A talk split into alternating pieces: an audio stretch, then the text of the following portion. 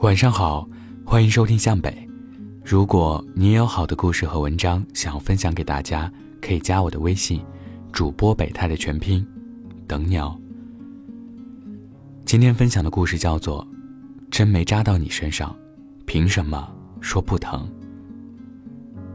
当年读大学的时候，曾经和人一起合租，合租的姑娘娇生惯养，据说在家过了十八年，连垃圾。都没有到过，所以从合租的第一天起，我就扮演起了老妈子的角色。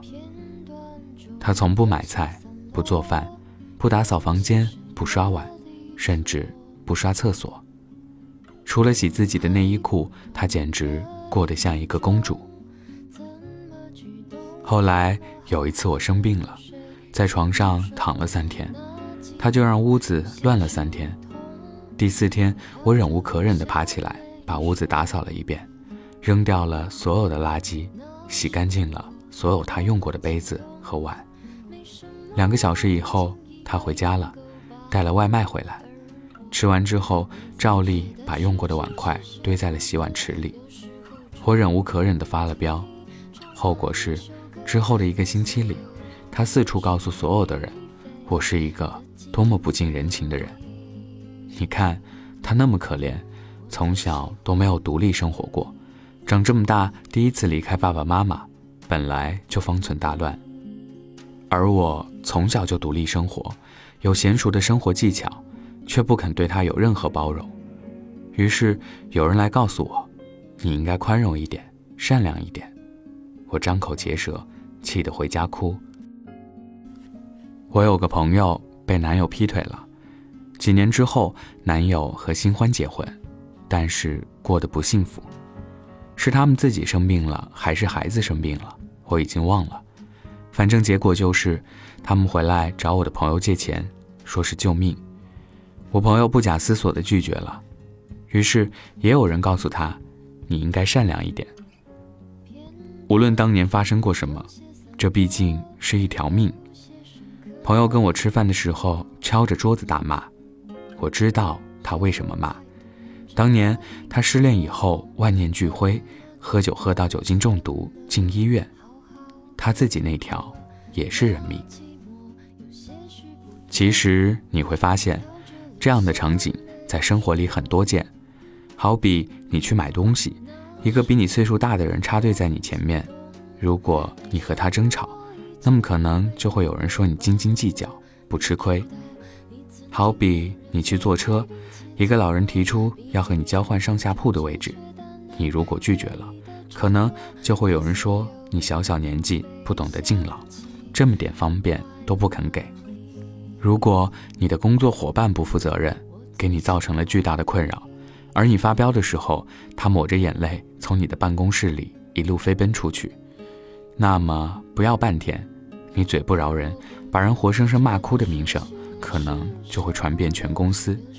如果你过得还算不错，而一个穷人侵犯了你的权益，那么在你对他追究责任的时候，就可能会有人骂你为富不仁。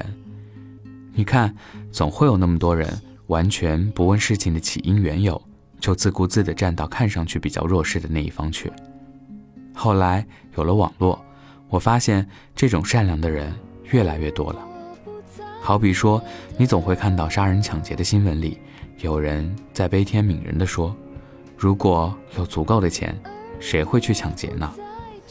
后来，我发现了一件有趣的事情：这些号称被抢劫、被欺骗、被背叛、被压榨，都仍旧应该心存宽仁的人，当自己利益被触犯的时候，往往也是跳脚最快的那些人。我亲眼见过一个告诉我们。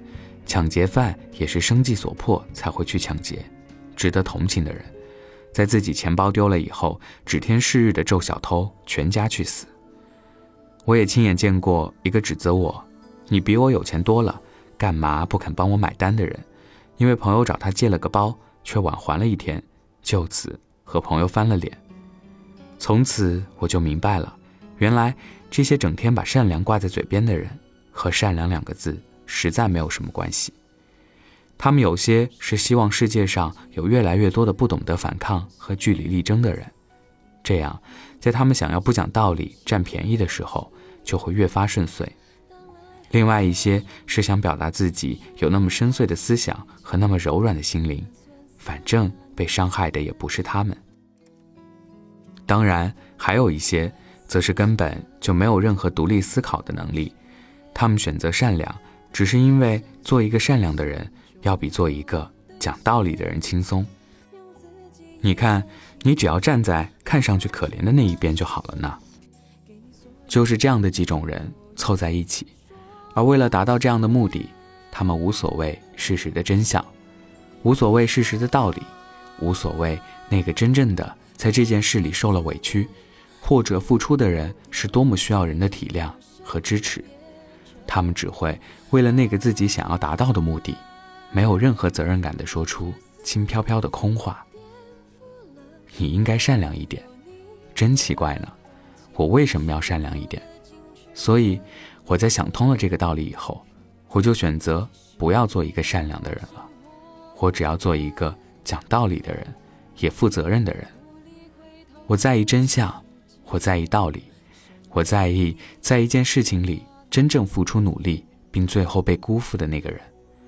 我也在意一件事情里无辜被伤害。却深知不能为自己讨个公道的那个人。一件事情，我只想知道他本来的面目。我不想看谁流泪了，谁控诉了，谁颤巍巍在风中发抖，或者谁喊得比较大声。我不想听谁说他是无心之失，听谁说他是好心办了坏事，听谁说他只是不知道、不懂得。这些都不是他们该得到支持和原谅的理由。无知即恶，蠢即恶，伤害即恶。这世上有些东西起因比结果更重要，比如追寻梦想；而有些事情结果永远重要过原因，比如伤害别人。如果我认为捅人一刀是表达友善的方式，于是去捅了人一刀，那么这绝不说明对方应该因为我本无恶意而原谅我。相反，这只能说明我是个白痴。这世上最大的恶，往往都是以善良的名字四处横行。恶人的最大帮凶，也常常是那些根本不需要为自己所标榜的善良做出任何实际付出的善人。所以，针没扎到你身上，你凭什么说不疼？